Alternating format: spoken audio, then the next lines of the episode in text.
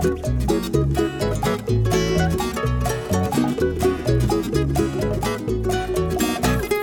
everybody, you're listening to the High Sessions Hawaii podcast where we talk about everything local and beyond. I'm your host, Johnny Masato, and joining me today is Mr. Devin Nakoba. Hey! Devin is back after Oh my god! And now Kyle is gone. I know Kyle's gone, so we have to explain. So sorry, sorry, uh, Ito. We gotta we gotta do some explanation because for the last three weeks Devin was not here because of uh, you know various things, but the last two weeks was a COVID Yeah. infection. How how are you feeling, my friend? I'm, I'm okay. Uh, I have a cough every once every I don't know four or five hours, and then uh, you get a little sniffly. But other than that, like I, I'm good. Cardio's good. Yeah, I never I never experienced the the cardio problem or the fatigue problem. I mean, knock on wood. So I mean, it's been it's great. Yeah, so it's, it's nice to have you back, and I'm, I'm glad you. you're you're healthy and and, Thanks. and, and better. Yeah, I feel like everybody has a dance with anti-Rona, and then you come back a little bit like more winded than Yeah. usual. Oh, But uh, what you call um, Kyle? So Kyle, I guess, recently was near someone who was infected, and so he decided He's- he wasn't going to come the thing today. is, he's always near I somebody. know, who's everybody's infected. That's always just kind of near how somebody. it is, man. Yeah. Life life now is is all everybody being near someone who's had coronavirus. So so I, I it, we happens? appreciate his concern for us all. I I had it a month ago, so Devin just had it. So, Yeah. uh, but he's thinking of our guest as well. So, I, so we wish Kyle the best. Hopefully, he feels fine, and he'll be back next week after he. and I'm not moving from his chair. Yeah, Devin took over his seat. So uh, sorry, Kyle. You you move it, you lose it. I guess. Yeah. Yep. Yep. Okay. Before we begin, let me remind our listeners of the ways they can stay in touch with the show. There's Facebook, Instagram, and Twitter, all at High Sessions. You can go to SoundCloud, YouTube, and Apple Podcasts to download the podcast. And of course, you can email us at highsessions at yahoo.com. Got some good feedback on the Justin podcast. There are people who had very specific uh, um, requests for that. So uh, thank you. We appreciate all feedback. If you'd like to help the show get more music on the channel, you can go to patreon.com, P A T R E O N.com, and donate. There you get more involved with the show and to help determine who and what is filmed. Uh, I'd like to thank our sponsors. We have Kupu Kupu Landscaping, Landscape Architects. You can call Kevin Yokomura, 808-722-8685 for a free estimate. You can go to kupukupulandscaping.com. Of course, Fort Ruger Market. I had my chicken long rice bowl, one of my staples your, today. Yeah, that's your go-to, huh? That's my go-to. Like if I if I can't decide, I'll just eat that because it's good. And it's one of those things. Like to me, it's like W and M burger. Like I don't care how not hungry I am or hungry or what. I can always eat a W and M burger. It's a, it's never, you know. There's certain things that's like ah that's too salty, that's too filling, or that's. Mm. But a W and M burger can always do it for me. Similarly with the chicken long rice bowl, I can always eat that, no matter how I'm how I'm feeling about food. I kind of got an addiction to the um, pork and peas. Oh yeah, you said that was really good over there. Super good. I For me, it's the chicharrones. Oh Yeah. yeah, chicharron is nice. too. chicharrones are good. Yeah, yeah. There's always something you can find there that's gonna be good. Okay. And Bobby, we tried to get him to stay, but he wouldn't stay. yeah. yeah. We That's- tried super hard. You have no idea. yeah. Okay. Uh, you can go to Kumu 94.7, listen to Kyle, highlifeclothing.com to get Mm. Kyle's designs. Seven. Oh, sorry. Because you're, you're sitting there. You see that? Yeah. and I was like, Signature- wait, what? Yeah, uh, sorry. Uh, wait, Kumu 94.7, listen to Devin. Yes, and some way. And Sunway, highlifeclothing.com to find Kyle. Yeah. And then you can find me at locationshawaii.com. All right. Okay. Now, With all that, let me Yeah. introduce our guest, Mr. Daniel Ikaika Ito. Thank you very much for coming on the podcast. Mahalo. He is the currently the mar- managing marketing manager of Kona Brewery LLC. So we'll talk about that. In fact, you know what? Um, can you do me a favor, Daniel? I'm gonna I'm gonna kill some time. Go grab a couple of the beers. Oh, for sure. And we'll bring them and put them in the front so people can see oh, some of yeah, the yeah, lagers Yeah.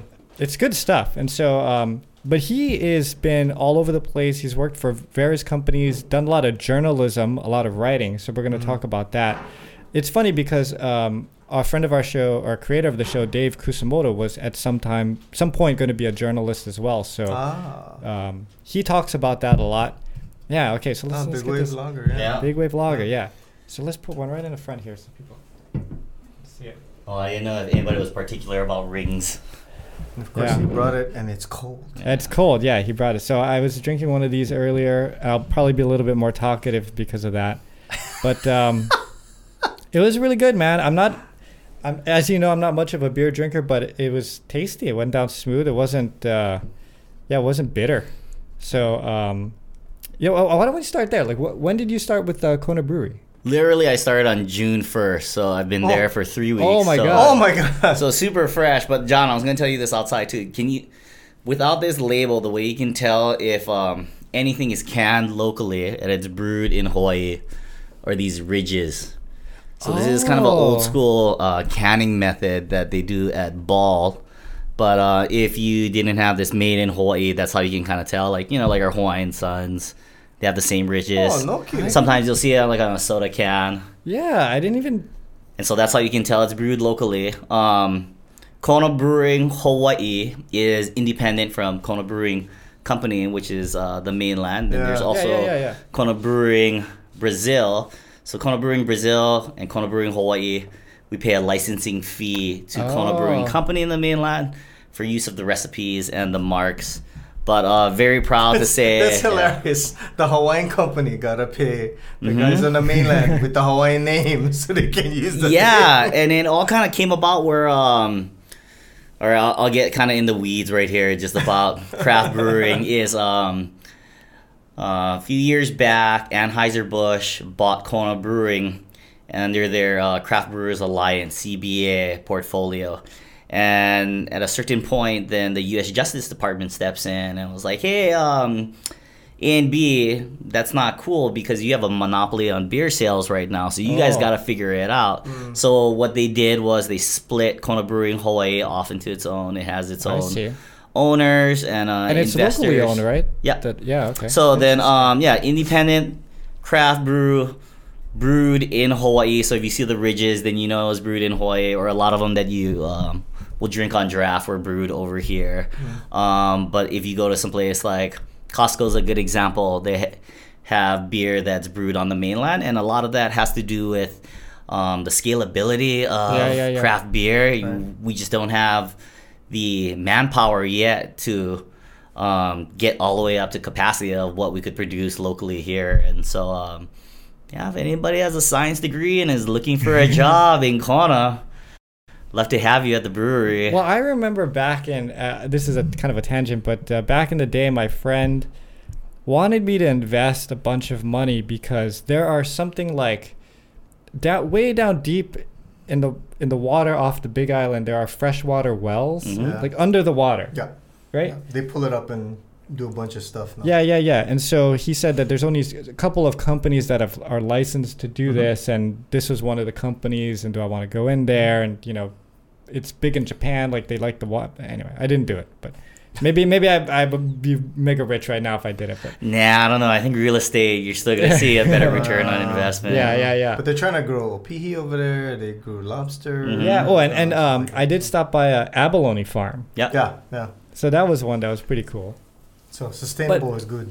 Yeah. So so so you're using the Kona water out there for this? Yeah, well, um, gosh, I, I should have looked at the stats before I got on here, but they use water that's from Kona, and I always joke around because I'm from Hilo, and I say our water in Hilo is a lot tastier than Kona. I don't know if you guys ever had tap water in Kona. of Yeah, it's not yeah. as good as Hilo. Yeah. But um, yeah, they'll use the water in Kona and um, they'll recycle the water for other purposes because uh, in the brewing process you need a lot of water, especially to Mm, cool and heat things. And um, the brewery itself is a model for innovation and sustainability. Uh, it's really cool. I, I suggest going taking a brewery tour. I- you know, my last interview I had with the job, so they fly me to Kona. I- I'm in Kaimuki, that's why they fly me to Kona Okay. And they started me off at like 10 in the morning like hey you're gonna go do a brewery tour so i was like yeah okay like um, real cool and then they're like oh at the end they're sampling so then i you know i'm drinking the samples and i even do this when i go to vineyards too like i don't waste it so i, I i'm drinking it all probably on like Tanked. yeah, like uh, like you know, it was just the small ones, and I was probably on my third one, and, and it was just me on the tour. And then finally, I, I told the guy who's sampling, I was like, "Hey, you know why I'm here?" And he's like, "Oh yeah, you're uh, interviewing her for a job." I was like, "Okay, cool." So I'm just not gonna drink these other two that you're gonna give me because they told me I got to drink a beer at lunch. So he was like, "Yeah, no problem." So then I had a beer at lunch, and then there was a pauhana, and I was kind of like, "Whoa, this is the funnest." job interview I ever had. And then the last thing they gave me was um, this barley wine. So if you're ever in Hawaii Kai Brew Pub or Kona Brew Pub, Yeah. The barley wine's delicious. It, it's only a, a small little serving. I think like probably like eight ounces, nine ounces. But it has like an 11% ABV, and I, I drank half of it, and then I was like, oh.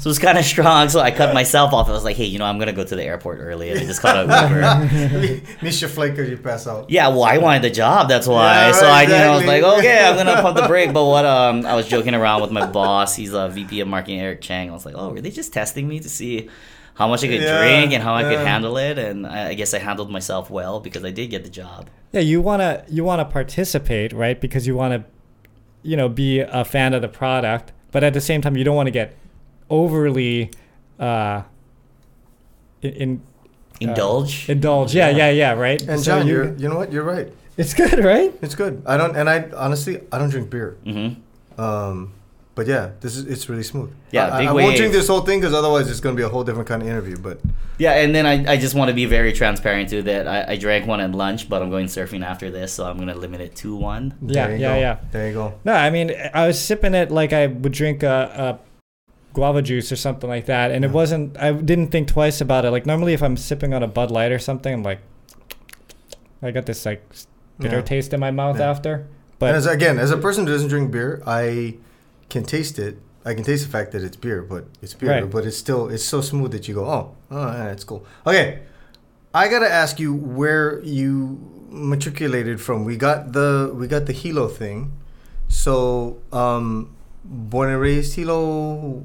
Where'd you go Actually, I was born at uh, Kapiolani Medical Center, and then my parents moved to Hilo when I was three. Wow. And so my two younger brothers, um, they were born at Hilo Hospital. Hmm. Um, so I, I was raised in Hilo. I'm from um, this ili called Ale Abmai. My ohana's been there for, with my kids, it's seven recorded generations. So I'm pretty sure Wow. we've Wow. been there longer than that. And it's in uh, Papaikou, which is, Oh, uh, yeah. By the way, man. Devin is from Big Island too. Oh, no way. What Yeah, my part? family's all from Hilo, so. Oh, Well, my my dad uh, specifically from Pepeekeo. Oh yeah, oh we're oh, Oh, neighbors, yeah, yeah. we're cousins, so, so if you Yeah. go down the scenic route, you know there was the old botanical gardens Yeah. office that burnt down. Then there was that bluish grayish church right across the street with the red roof. My great great grandpa built that church, so my ohana Oh. is all over there. Oh wow. Yeah, I grew up in a very beautiful area that had a brackish water pond and a waterfall called Avavaloa. And so, yeah, very lucky that I got to call that home and I get to go back. Oh. Um, my kids, uh, we planted trees with their um, their placenta so that they would always be connected to that area. Ah. So my son Kiave, he has a coconut tree in the back, and then my daughter Healy, um, she has an ulu tree, and then Hawaiians we call that your iewe, you know, the the placenta. So it was a way to connect my kids to the Aina that I'm from because that's where their so family's from. okay, because your last name is Ito. hmm Where where does the the Hawaiian thing come? Because I really don't know. I mean, uh, you know, this is the first time we met each other. Right. Actually, talked to each other. So that's why I, go by my middle name, and I have my middle name in my byline just to let people know I'm Hawaiian. But uh, my mom and dad, they're class of '72 Kamehameha, so they met at Kamehameha. I had a full Japanese grandfather and full Chinese grandfather. So my dad is Japanese, Korean, Hawaiian. Probably like that much of him is Irish, and then my mom is uh, Chinese, Hawaiian, and like maybe like her two fingers is English. so like I, you know, like I, I barely have any Caucasian yeah. um, in my ethnic background, but Yeah. yeah, I, I I get Hawaiian from both sides of the family. It's my mom's side of the family though that um, we grew up in. A lot of my No. Well, I mean, it it, it uh, it's definitely a part of you because when you speak about it, it's you know you can tell people who sort of Yeah. had to learn it, and you can tell people who kind of grew up with it. Uh, thank you, Devin. Yeah, I, I was very blessed that I got to learn about Hawaiian culture by living it. And uh, we lived right next door to my grandma, my mom's mom. So I, I grew up Yeah. next to her, and it was her piece of property that her grandma left her. That was this prime piece, um, you know, kind of like uh, on the ocean. And uh, my grandma had 12 siblings, and she was her Something- grandma's something favorite about Big oven. Island, buddy. I'm gonna have Yeah. so Yeah. many kids. and because my grandma was a favorite of her grandma, that's why we ended up with uh, such a prime piece of property. Oh, Okay. And um, So your My- parents, um, your your family is all from the uh, the sugarcane side. They yeah, did- well, yeah, my mom's side of the family. Okay, so they all work. They all worked at the the mill, and then I, you know, I, I don't think so. My gra- my great great grandma, she was the last Kahuna Ana Ana in our family, and so she was the the owner of the property that they were uh, farming sugarcane on. So because that whole you know that whole area, um, Pepeekeo, Papaikou, all that. I mean, went through such a hard time when sugar went down. Mhm. It was people were subsistence hunting to Mhm. try to survive and stuff. And I know that things have come up since then. People have kind of filtered back into there, or just stayed there and just figured out how to get it done. Mhm, mhm. But the fact that your parents decided, no, you know, this is where we're going to stay.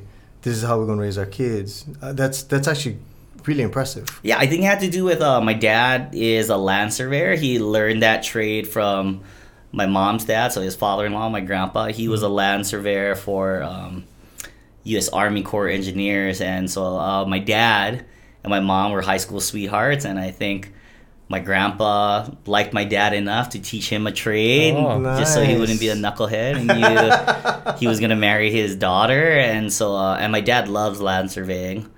My two younger brothers they still land survey with my dad. And my dad's like retired but he still works and uh, I, I got a question about because I, I did watch a video of you talking about that about how your dad took you land surveying, you didn't like it, and you know all that kind of.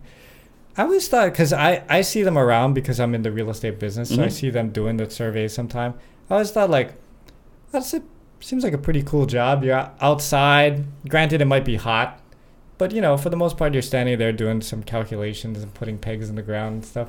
But what what is the downside? What is the part that you hated? john you only work with dudes why, why would you ever want a job Oh, that you I just work with like dudes all the time no i mean I seriously think you climb uh, through the grass and stuff. stuff. yeah um i think just uh the way that my mind works I, i'm i was a journalism major i love reading i love stories Hmm. I love history and always struggled in math and Mm. is based on trigonometry and so Oh my God. I think um, you know a, a lot of times like um, like my dad and my little brothers they can they can look on the ground they can tell you that's like one tenth of an inch or two tenths of an inch away and so like Oh.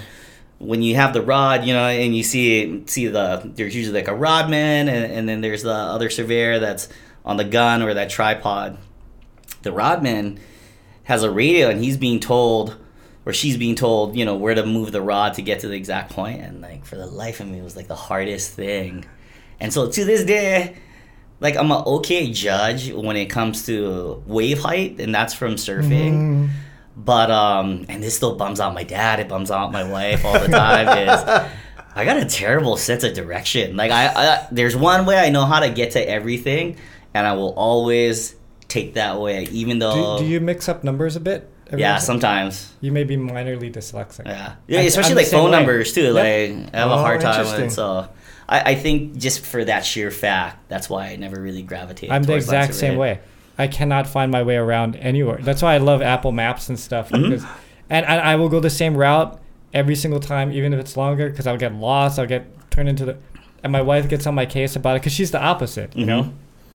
So yeah, and Yeah. I did have a client once, and he said that dyslexic people have a hard time with directions because they get, you know, it's like red. I don't know. Whenever it's Are a you dyslexic? Is that what you're trying well, I'm to say? saying maybe You- I have a t- tad, like just like No. I, I'm not dyslexic. Dyslexic. I'm trying to give myself an excuse for why I get lost all the time. Yeah, and I I'm guess I'm dyslexic. Or like when it, what it is. whenever I always joke because whenever I show condos, you know, you get out of the elevator and you can go right or left, and like you would think it's 50-50, right? Mhm. You're gonna go the right way. I'm like 80-20. I go the wrong way the first time. and I'm like, oh, we're wrong way. Gotta go. that- You know? Okay, so where did you go to high school? Uh, I went to school? I went to Kamehameha Kapalama, so I always like Oh, to tell people I moved out of my Ah. parents' house when I was 11. Oh, so you boarded there? Yeah, I was a boarder Oh, from seventh okay. grade, and I'm late born, so you know technically I went early.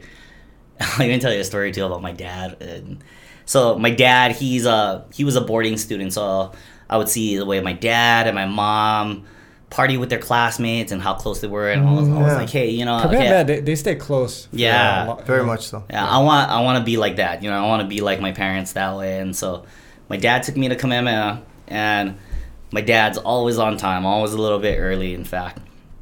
And so we were on School Street, and it used to be a Chevron. I think it's a it's a Texaco now. Mm-hmm. And he's gonna drop me off up in campus. So he's filling up the rental car, the gas tank, and I forget what happened, but he went inside. I went inside, and I, I I'm just like a Hilo boy, so I'm like, oh, okay, you gotta lock the door everywhere you leave, you know, on Oh, Oahu. Like, gotta make sure the door is locked. Yeah. And uh, my dad left the keys in the car, but I locked the door, and so Oh. um, he locks. You know, so the the car is locked. I feel super bad. Had to get the rental car company to call like a pop and lock guy. So by the time I got up to Kamehameha, uh, everybody already unpacked their stuff and they go to orientation for day school. So I had to change real quick, and at the time it was dress code, so a collared shirt, pants, shoes, and my dad had to stay there and unpack all my stuff. By the time I'm done with orientation and get back, like my dad's got to go and fly and, and catch a flight. So like, I said bye for maybe like ten minutes. I'm still kind of Figuring in shell shock Yeah, about what's going on, you know. And then um, and then he left, and I had to change into like casual clothes. And luckily, I had two friends who um, were from my elementary school, so I, I knew people Oh, okay. already. But at the same time, like that's when it hit me. I remember opening up my closet and like trying to find where my clothes were because my dad unpacked everything, and then like my mom gave me a gift, and I think when you're you know sixth grade going to seventh grade, you know you're still kind of like. Like you still play video games, you Oh, still like toys and Yeah, stuff, and it was like this Jurassic Park like dinosaur, this Tyrannosaurus Rex, and then I was just like, I, I, I remember opening it, looking at it, and then just like it all hit me, and I was just so bummed. Mm, because then I I finally realized that I was on my own, you Yeah, know, and like my parents weren't Wow, there, yeah. and um, and then yeah, I, I think you you eventually get over it. Like for me, I think it took like about four weeks, and then you know I would still go home, and I would come back, and I would be um, bummed like at, at a certain point because I want to stay home, but I think after a while, I just got really used to like being away from home, and mm. I think. What do you mean wash dishes? Yeah. No, well, actually, you know the what? I, I'm super good when it comes to washing dishes. I do laundry better than my wife. I iron really well because we had JROTC at Kamehameha. Right.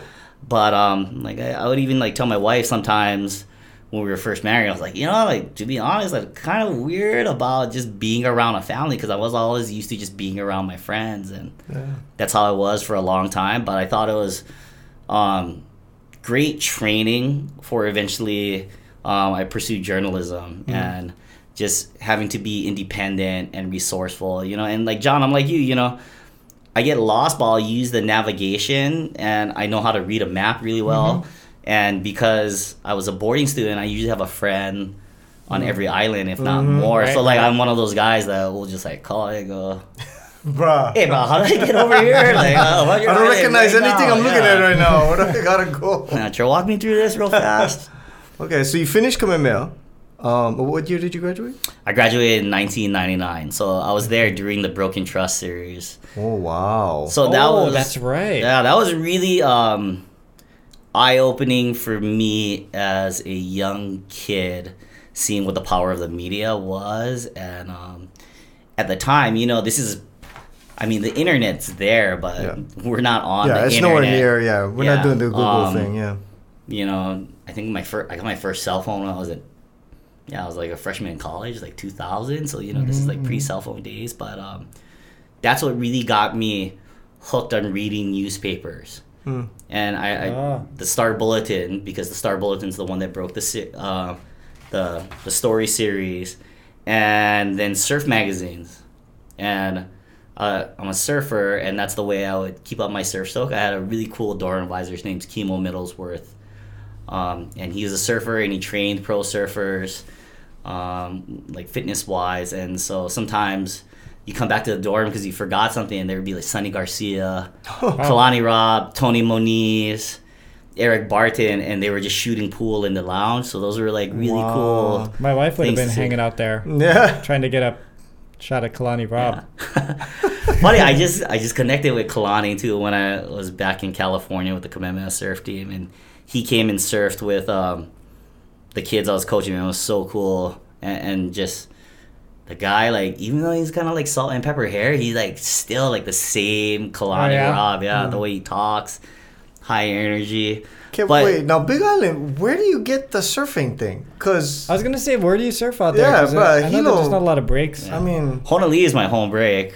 oh okay. So Honoli'i, um, my two younger brothers was uh, Papaikou Mill or Papaikou Mill. Okay. and um, I was a longboarder in the '90s. Bonga Perkins was my hero. Bonga? Uh, Yeah. And Bonga is still my hero, actually. I should say that's like the glory days of Hawaiian style Yeah. and Local Motion Oh, yeah. That's right, and yeah. Kahala Aloha shirts too. Which same is why we needed Kyle here, but I know. Yeah. Yeah, Bonga Perkins, man, he was. I, I just loved him because he.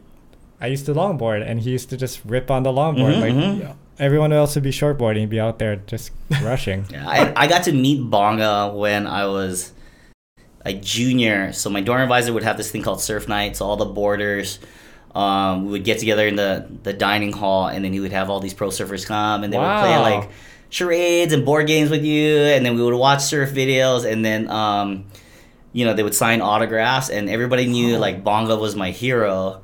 And so then that's when they introduced me to Bonga, and they were like, "Hey, yeah, why don't you like eat dinner with him?" And I, I remember just kind of like turning around and my chair, and then telling my girlfriend, "I was like, oh my god, that's Bonga Perkins!" like tripping out. And Oh, that's a that's a unusual experience for a, a high schooler to be Yeah. able to do that. Like Mhm. you had your own like surf camp yeah, at school. And I think, um, you know, throughout my life and career, I've been very lucky. Anybody who I kind of identified as somebody as being my hero, I got to meet. Right. Mm, And Bonga's the man, and I, I'm happy I get to call Bonga a friend. I drink a beer with him when I see him, you know. But there were others like, um, you know, like Andy Irons or like Anthony Bourdain, and other other guys who I really looked up to and met, and But I think with journalism, yeah. that- Mhm. that falls and, and it, it's just kind of weird sometimes when you you meet your hero and you have this um, this image of them, and then later on that they have a very tragic way of passing. Mhm. You know, yeah.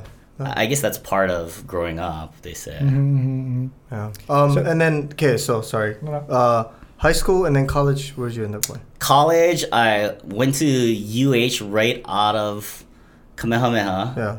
Did not do very well because I just wanted to surf. Did not take it very seriously. uh, went to a couple semesters of KCC, and then at that point, my mom's like, "Hey, you should just join the military. You know, you like to be in the ocean and you want to travel. Just join the Navy. military." Yeah, You Navy. like I to was be like, in the ocean, so join like, the what? military. And I mean, I get it though, because my mom's dad was a career army guy, right? Oh, so like, I get it.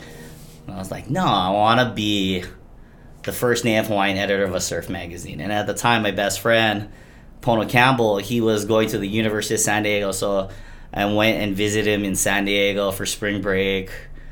Went down to Rosarito Uh-huh. had so much fun. All these pretty haole girls. And I was like, yes, this is where I want to be. And so then I, I come back and I tell my mom and dad, I'm like, hey, yeah, I, I want to go to San Diego. I'll go to a junior college, San Diego Mesa College. And then I want to work at one of the surf magazines. And I, I mean, at the time, that was just a story I was telling my parents. Like, all I wanted to do was go hang out with my friend and surf someplace else, you know? but um, I think just being able to verbalize a goal and, and say to a lot of people, "Hey, this is what I'm gonna do," Mhm. was really good because then it made it. Um, I guess I ha- I was dedicated at that You point. spoke it you into know? existence. Yeah, and, and to manifest it, and then um, what ended up happening was my mom was like, "Okay, if you want to go, then." You have to earn some money to go, and what I want you to do, you got to go work with dad, and then Ah. you come and work at Liberty House at night. Because at the time I was working retail jobs, so like Mhm. worked HIC, I worked Liberty House, Kailua, I just dated myself when I said Liberty House. It's okay. For it's you, okay. yeah, for Don't you kids who don't know what Liberty House is, it came before Macy's. It's not Right. Macy's. and it was way sicker than what Macy's is. Like Liberty Yeah. House was awesome, and my mom worked at Liberty House from when she was like a junior in high school, all the way up into her fifties. And so I would land survey with my dad. Right after we get off at like maybe three o'clock, four o'clock, then I would go charge to Liberty House and work uh, the closing shift from like Wow. about Oh, five well, o'clock. that to, probably like, made you a little bit more uh, serious about your schooling, right? Because you had to pay for it. Totally, A- and I think they were testing me to see what my dedication was. Mm, Um, but that was a great experience in itself because I mean, I think it it gave me this work ethic that I've used throughout my career, and I always feel that if I really want something and I really want to do it, I know I can get up early and stay up late to work. And I've always told people that I think it's one thing to be talented, but I think it's another thing if you have a strong work ethic and you can just outgrind Mm-hmm. the competition, and Yeah. that's uh, No. a lot of the ways I found success. Yeah, you'd be surprised, man. People don't want to work. Well, not nowadays, at least. yeah. so sure. you know, like I, I'm at Mesa, right? I'm at the junior college, and um, I had a haole girlfriend, and I, I wanted to stay in the mainland during the summer. so I'm writing for my school paper, and then on a whim, I applied for an internship with Surfer Magazine. Um, they had they didn't have any internships left, but they uh, pushed me to Surfing Magazine, which is a sister publication, and that was a pivotal point in my career Mm. because when I went to Surfing Magazine, I had real life experience, really good mentors, and Mm. Evan Slater, who's the VP of marketing for Billabong now, Wow. Nathan Myers, Matt Walker, and um, yeah, I spent my summer and then two more um, semesters interning for Surfing Magazine, and then on a whim, I came back to Hawaii.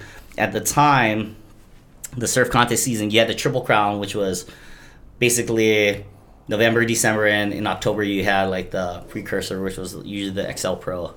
Then in the back half there would be um, another round of contests on the North Shore. So I, I remember coming back January 2005, and Surfing Magazine I would only get paid for the articles that were going to be in print, and um, came back, stayed with my cousin, covered those contests, took a break from school, and then um, I just reached out to Free Surf Magazine, which was uh, Mike Latronic, the publisher still of this day, and uh, sent him my clip file. And there was no other. I think I was like 22 or 23 at the time. There was no other kid, you know, in their early 20s. That was, was a local boy. I was Native Hawaiian. They had the same type of experience when it came to um, surf media. And Plus, so, you know all the plus you know all these surfers like Yeah, by I- name. You know them, right? So it, I mean that helped, and that's how um, I ended up quitting school and then becoming editor of Free Surf magazine. Wow. And Yeah. I think I was making twenty four thousand dollars a year, and I thought I made it at that time. I had a business card, Of course. And, yeah, medical and dental. and I was like, oh, this is it. I, I reached my my pinnacle of my career at such a early age, and um, that was super fun. Such good years. Like I, I held that chair for two years, and eventually just got burnt out from writing about surfing all the time. Yeah, yeah, yeah. Well, I was gonna say, you know, now you're doing marketing for Kona Brewing, um, and you have this journalism background, which I'm I'm sure t- can tie into marketing, right? Because journalism, you're telling a story, marketing, you're telling the story, but it's gone from a lot of print media, a lot of writing to digital now, right? So it's a lot of photography, videography, and stuff. Do you incorporate that now into your marketing, or do you find um, your journalism helps you in that way? What? For sure, I think the visuals are essential, especially when you consider any digital media platform. But one thing that I always go back to is just I'm a good communicator, I'm a good writer, and um, even had a, a former boss of mine, Kevin Yim, when I was at Zippy's. He said, "You gotta be." really good at drawing or you got to be really good at writing any of those two and then you can make it in business you know and so um, i think if you're you know skewed more towards drawing, you end up like a graphic designer or a photographer, videographer. For myself, that came from print journalism, I'm very comfortable articulating the story of a brand, or I'm very comfortable just speaking to somebody else, and I think that's what's always been my my strong suit is uh, being a strong communicator and being able to take somebody's idea and go, okay, you know what, hey, like I like the idea. Okay, this is how we're going to present it. This is the perspective that we ideally want, and these are the resources that we're going to use to really tell that story. And so I think as a marketer now, it's something I still rely upon heavily is my ability to communicate, but through oh gosh, I'm gonna age myself again. Through you know like my twenty something years of of uh, my professional career, I've just built up a network to the point from being a good communicator. It's easy for an organization to say, "Hey, we have this challenge," and for me to go, "Oh, wait, you know what? Um, I actually know the owner of that company. Let me just give him a call right now." And then I have this um, body of work that always can be presented before myself so that they know that um, I'm going to conduct myself very professionally, efficiently, and that I'm legit. I'm not just uh, trying to sell you, you know, the next widget. Yeah. So, um, okay, two years at a surf magazine. You spent some time uh, where now? Because it seems like you have kind of a varied bunch of experience. Like Well, I always done- joke around with people if you don't make me the VP of marketing in two years, I'm going to leave and go find another company.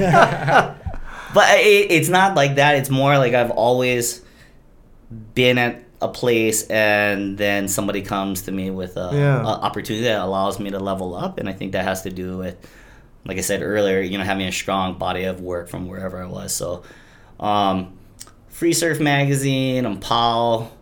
This is like October 2007. Went back to school to finish my bachelor's degree. So I, I received my bachelor's from UH Manoa. Mhm. And at the time, I was covering surfing for Surfing Magazine from where I started as a contributing writer. Um, at the time, it was the Star Bulletin. Good thing I, I ended up on the Star Bulletin side because I Right, eventually became yeah. the Star Advertiser and ESPN. And then I was working as a public and media relations assistant for the Triple Crown of Surfing. Okay. Wow. So like my professor at UH would say this was unethical. At the same time I would always tell my professor, I'm like, Well you don't know what it's like in the field anymore because you've been out of it. And this is right during the uh, the recession and the real estate crisis. So it, you know, it was really hard to find a full time gig in the surf industry at the time. So like I had to piece together four different jobs to have a full time salary, and I'm a full time student at the same time. So like I used to always joke around that I triple triple dip the triple crown, and when the triple crown was going, I got I was just so ma to surf contest was I would go from like about seven o'clock to about four o'clock. I would uh, be taking media around, or I would be interviewing surfers, and at the same time, I'm using this is like the first iPhone.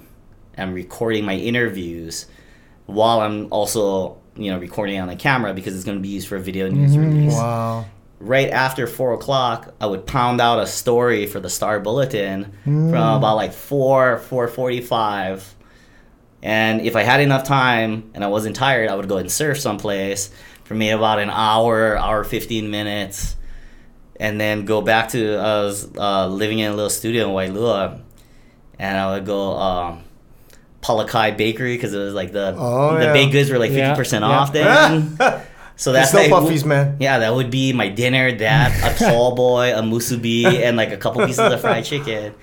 And then I would pound out another story for ESPN that would focus more on, um, you know, surfers that were coming from California, not just the Hawaiians that would uh, cover for the newspaper, Mm. and I'm gonna sleep at ten o'clock and do it all over again the next day. And my my teachers were real cool because they knew I was working, Yeah. so I didn't need to be in class all the time. You're And, doing um, real. You were doing real world stuff. So, yeah, and, yeah. And, and a lot of uh, the articles I wrote, I turned them in as assignments, and Mm. I would not. oh, smart. yeah, I would not suggest to anybody else like having that schedule. Like I could just do that for two years because like I'm in my mid to late twenties at this Right. point. You know, I'm an older student, Yeah.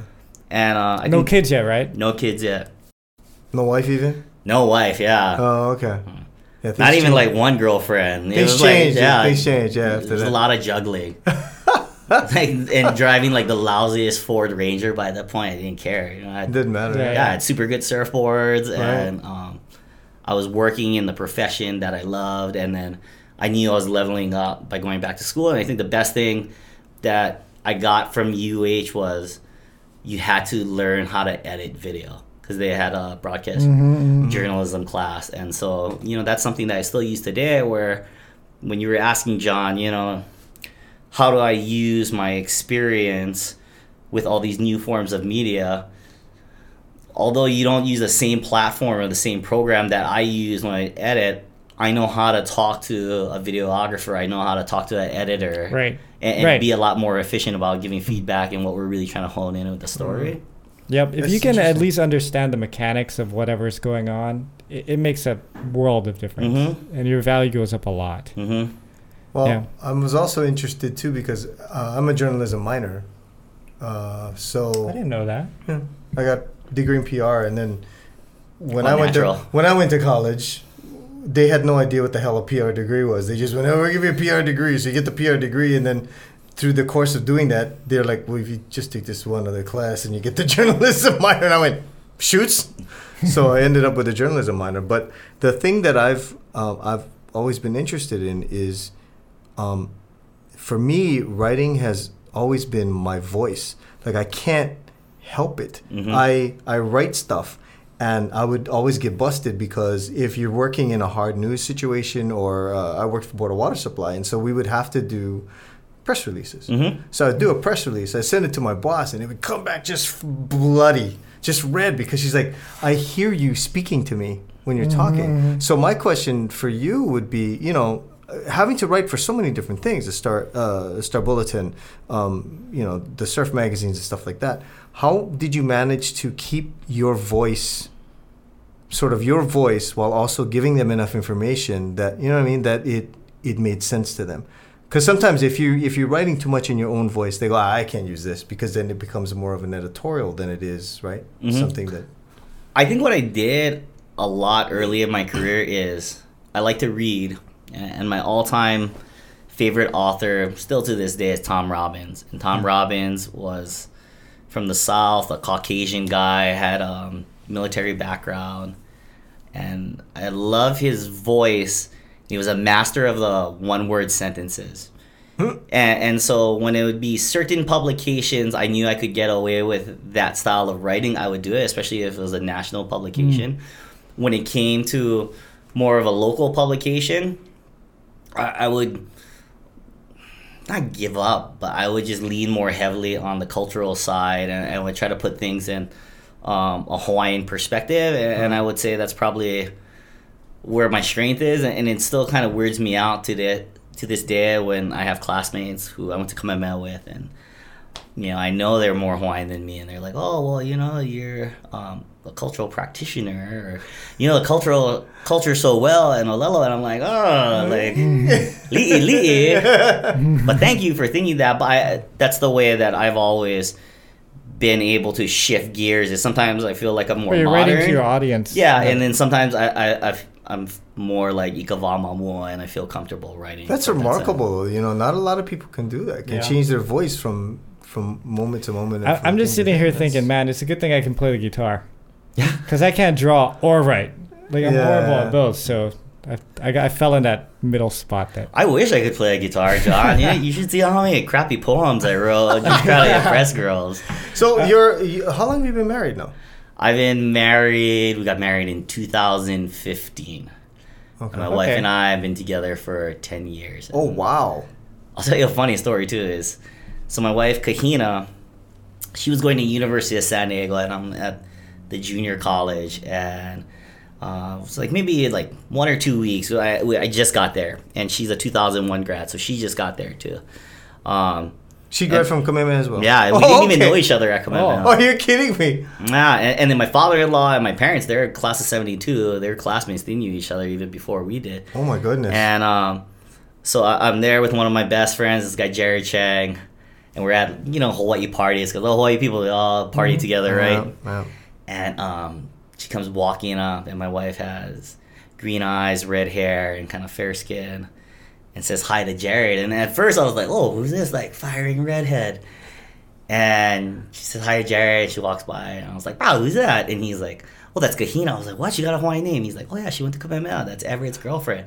I was Oh. like, "What?" I was like, "Introduce me." And he's like, "Oh, that's Everett's girlfriend." I was like, "I heard that part, I just introduced me." And um, yeah, we met like in 2001, but we didn't end up dating until like 2011, 2012. Wow. Oh wow. That's a long game. hmm hmm yeah. So we knew each other for a long time. We were friends, and uh, at that point in 2011, I was still freelancing, and I owned a magazine called Contrast, and I started with um, six of my friends. Seven of us were local boys, and we were too dumb in business to know that. You shouldn't print a magazine in Hawaii because of how Oh, expensive it yeah. is Oh. and I mean, thank God we're still friends to this day. But you should never start a business with like seven partners. Yeah, that's hard. That's hard. Anyway, so like we're we're in uh, Chinatown, we're on Hotel Street, and I saw my wife from far away, and I told my friend Kuha'o, that's Sig Zane's son. I was like, "Hey KZ, I've been trying to hit on this girl for like ten years, bro. she's with her friend over there that dances hula. Just occupy the friend for me." And I'm just gonna go over there. And he's like, yeah, yeah, I got you. And Oh, so, that's a good friend, yeah, man. yeah. He was in my wedding party too. Occupy the friend. I like that. I like okay. that. That's a good. That's a good. And that's quote. how that's how it all started, huh? That's how I'll start. And we got two kids. Yeah. And- And she's uh, does she write as well or no, she's an accountant. That was Oh, the okay. smartest business move I ever made. I Yes. was marrying an accountant. Yeah. And, and I would say for everybody, you know, like if you're not married yet, or you're thinking of, you know, forming a business, or uh, you know, like even when you're hiring for a team, like I'm always about. I like to work with people, or I like to partner with somebody who has the opposite uh, strengths that Ah, I do. oh, yeah. You know, to Yeah. Not only accommodate for my weaknesses, but I feel like you're that much better, and you're kind of that that yin and yang as a Mm-hmm. team. For sure. Yeah. I like that. Especially because if you really suck at counting, hmm uh, it's also helpful when you're having a balanced checkbook. Oh, you just go, yeah. You just go, babe, here. When Okay. people ask if I can do something, I go, "Oh, let me check with my CFO." Okay. Last question before the last question. okay. Uh, so we'll, try to get through. Devin and I will try to get through this. But uh, so, what is the status of surfing today? It seems like it's Mm. huge. It's blown up. Is it still? Um, I know that Hawaii still has a lot of dominance in that field, but is it? Uh, it's a worldwide phenomenon now. How, how are things going? I haven't I haven't been keeping up with the competitions and the the sport in general. You know, since since a while ago. So.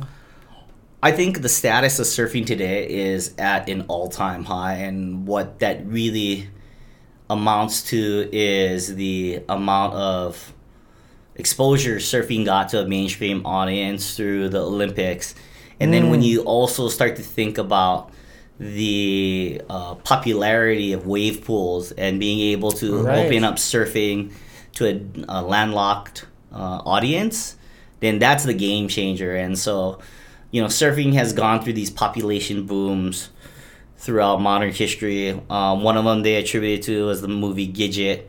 Another one they attributed to was uh, the movie Blue Crush. This third population boom, the, not, not North Shore? I was gonna I mean, say, come on, you man. skipped over one of the greatest movies that has ever been made. Mhm. A classic in every way. I mean, Oh, yeah, yeah. Peebles. Come on. No, sure. Yeah. Yeah. I showed it to my children.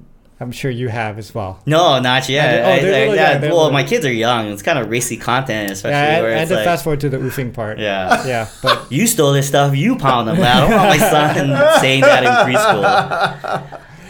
But um, okay, so this third, this third yeah, Yeah. this third population boom, I, I really see it's gonna come from the wave pools, and I think what the wave pools are also going to do is it's going to change the way that we as consumers uh, buy surfboards because the wave pool lacks the same salinity that the ocean does, right? So Ah. you, you you know the polyurethane board while while it works, it's actually better if you ride like a epoxy or EPS, and because wait, you don't that- have a reef or anything, you you lack some of the same momentum or push that you would have from the ocean. So, you know, an alternative fin sub like a twin fin or a quad might be better. Now, wh- wh- what? Why all of a sudden are wave pools possible?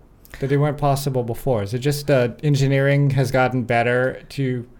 I, I think so. I think the engineering has gotten better, but like um, I think Kelly Slater and the Surf Ranch Yeah, really Right, I was gonna revolutionized ask. I was gonna ask you about that because I saw that on Real Sports where they said there's Mm-hmm. Kelly Slater and he's building this thing out in the middle Right. of nowhere, and then you just see these waves, and I went, "Wait, what?" Yeah, I, pretty I really wish like Bryant Gumbel said that one up too, where it's like the way I explain it to people who don't surf, I'm like, imagine if Michael Jordan made the best basketball court ever, Yeah. and then he sold it back to the NBA. Like that's what Kelly Slater did. To me, that's what makes it so incredible was that he invested so much money into building it, and it's amazing. And was like, hey, you know what? I'm gonna cash out. Let me sell it back to the governing body of surfing that I still compete under. Mm, And to your point, John, I think yeah, engineering got better and the technology got better, but wave pools have always been around. yeah, well, I mean, I mean, But usually in, in North Shore, going like back to yeah, North yeah. Shore, you know, Rick Yeah. came from from wave pool competition. you know. Japan used to have a really good one too. I think we've gotten a lot more efficient about the way that um, we use water in wave pools than before, Hmm. and, and so you know it's not as big a a drain on your resources as it used to be. But I mean, it's still super expensive. I'd like Kamehameha schools to build a Well, wave I, pool. I, I can Yeah. imagine like if you're doing it where Kelly Slater is, you could build a wave pool next to a photovoltaic farm, right? That could power some Mhm. of the stuff. That would be kind of neat. Or you know, um, like I have a theory is that, and if somebody steals this idea, I'm totally fine with it. Just let me surf in the wave pool. It's old golf courses. I think Ah. are really good to make wave pools because you have this big wide piece of land and you can't really go and like plant and do agriculture on it again and usually it has really good irrigation with it as and well a lot of it's a lot of more hilly and stuff. Mhm. Yeah. so you can use you know the natural curves of the land for your engineering Oh, look at that. Interesting. Guess we gotta talk to Kelly Slater again. Yeah. But yeah, one one thing I do like to say though about the status of surfing is I think, and I, I have to correct uh, one of the other surf coaches. So I coach surfing for Kamehameha. I I just got back from NSSA nationals with the team, but uh, one of the Did you guys win, by the way?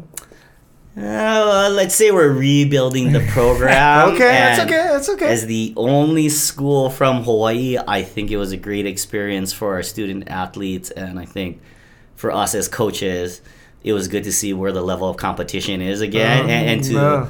Readapt some of the ways that we're training the kids. But one of the head coaches early in the season was, um, you know, just kind of revving up the kids and was like, "Hey, we got to take surfing back for the Hawaiians because you know." Um, the Brazilians are dominating surfing. And then I, I let him finish. And I was like, well, you know, Coach Aliga, I think you're right. When you talk about men's professional surfing, for sure, the Brazilians are dominating men's professional surfing. But you still got John John. You still have Zeke Lau there. You still have Seth Moniz. And you had Imaikalani deVault. So, like, you know, Zeke and Imai are both native Hawaiians that uh, graduated from Kamehameha and are competing at the highest level mm-hmm. of shortboarding. But then at the same time, you got Carissa Moore, yeah. who is just dominating the uh-huh. women's side, gold medalist, mm-hmm. multiple world champion, Honolua Blomfield from the North Shore, native Hawaiian, Wahine dominating longboarding. And then even on the male longboarding side, um, there's a bunch of great guys coming up like Kaniela Stewart, uh, Kai Salas, who has been there for a while. So I think when you talk about the status of surfing, it's important to look at the whole sport for what it is and not just be like we're only focusing on the NFL or like the NBA is a good way. Like we only focus on the NBA because as non-basketball players, that's the thing that gets the most exposure. But you know, when you talk to NBA players or like you know legit basketball players, they watch WNBA too. You know, and so Yeah. I, I think it's important always to consider um, you know, all wave riding disciplines as well as all those that are wave riding. How? Okay. Uh, sorry, I know we're running out of time, but how? I want to know how do you coach a kid to surf? Because if they know how to kind of surf already, do you do you sit there with binoculars on the beach and say, "Okay, go out, catch a wave," and then they come back and go, "Well, you could have did this better. You could have, uh, you know, maybe paddled in a little sooner, like that kind of stuff." Sometimes, yeah. Uh, Okay. Video is a huge part of that, and Ah. one of the first surf coaches, a native Hawaiian, to do that kind of uh, video training was Ben Aipa, who I consider a mentor, and I was lucky. Um, I, uh, he was a friend of mine, and his son Akila is a friend of mine, who's also a great surf coach. And so, sometimes you're coaching the kid on mechanics that way. A lot of the time, you're coaching the kids on recognition of what is scoring potential or a high scoring wave, mm, especially okay. when you're in California. Like the waves there, because it's a beach break. We were at Salt Creek. It just looks like all these peaks are just kind of coming up, and they all look a little bit taggable, but really there's only maybe one or two waves in the set that really have a high scoring potential. So we're trying to get the kid to recognize what that mm, oh, is. Oh, wow. And so I, I think, you know, on the level of high school, that's what we're really teaching is ocean awareness or to kilo, you know, to observe what the ocean is giving you. And then when you're in Like California Chandler. too, yeah, it's so different. The mm. the tides, it's so drastic that the wave changes drastically from tide to tide. And um, hmm. I think when you're talking about, you know, the semi pro level though, what they're really coaching the kids who are, you know, rippers at that point, it's having a heat strategy, recognizing where the high scores are, recognizing who's in your heat, and then not melting down in the middle of the whole thing. So a the lot mental, of it the is mental, mental. yeah. of. Sorry, yeah, okay. Hmm. But I'll give you a good example. Is like, um, and this was my bad as a coach, and, and like my big learning. This last one was uh, we had this one kid Ty Simpson Kane, absolute hammer. He's been surfing peahi since he was in middle school Wow. and um, excellent shortboarder, excellent longboard, and he came from KS Maui and joined the team. And me just thinking like, okay, I, I want us to win varsity boy shortboard, and I want us to win varsity longboard, so we're gonna put Ty in all the divisions.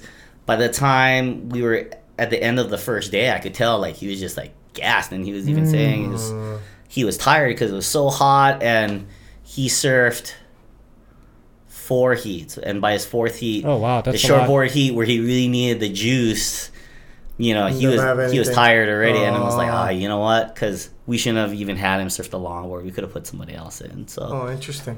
yeah, I I- I think even So those you- competitions are team. It's kind of like a Mhm. regatta. Yeah, a little bit, but more like uh, there's just different divisions, and so based upon how you do in the different divisions, you get a Mm, you know a team okay. score. But I think in any leadership position that you have, while you can be like, "Hey, my word is what we're gonna do," it's also good to be introspective and be able to share with the team. I was like, "Hey, well, you know, I could have did this better Yeah, uh, sure. as the coach," and I, I think that we all have opportunities to learn from it. Mm. That's cool, man. That it is cool. Yeah. All right, okay. Last question. This is a question we ask all our guests because this is a technically a music channel. If you were stranded on a desert island Mm. for the rest of eternity, could only take three albums with you to listen to for all time, Mm-hmm. what three albums would you take with you? Okay. Snoop Dogg, Doggy Style. All right. Yeah. yes. Okay. Damian Marley, Halfway Tree. All right. That, that's, that's very consistent with your age. Yeah, right. And um Because we're about the same age. So this feels feels right. Uh it's a toss up between Gabby and Kalapana. I Mm. would probably I would probably have to say Gabby. Gabby, keep it Brown keep it with the Yeah. Okay. Well, I, I feel like ah, I, I need like one, One Hawaiian, Hawaiian right? music. Yeah, yeah, yeah. If, if that's all I have, you know, like, right. and that's my, that's what I listen to in the car right there is Mm. hip hop, reggae, and Hawaiian. yeah. yeah. It's a good That's an combo. interesting mix. Okay. It's a good cool. combo. Well, Ito, thank you so much for being here with us today. Uh, we're gonna break for Patreon. I'm gonna do something, but we'll let we'll let everybody go to what they have to do, and then uh, we'll see you all next week. Thank you so much. See ya. Thank you.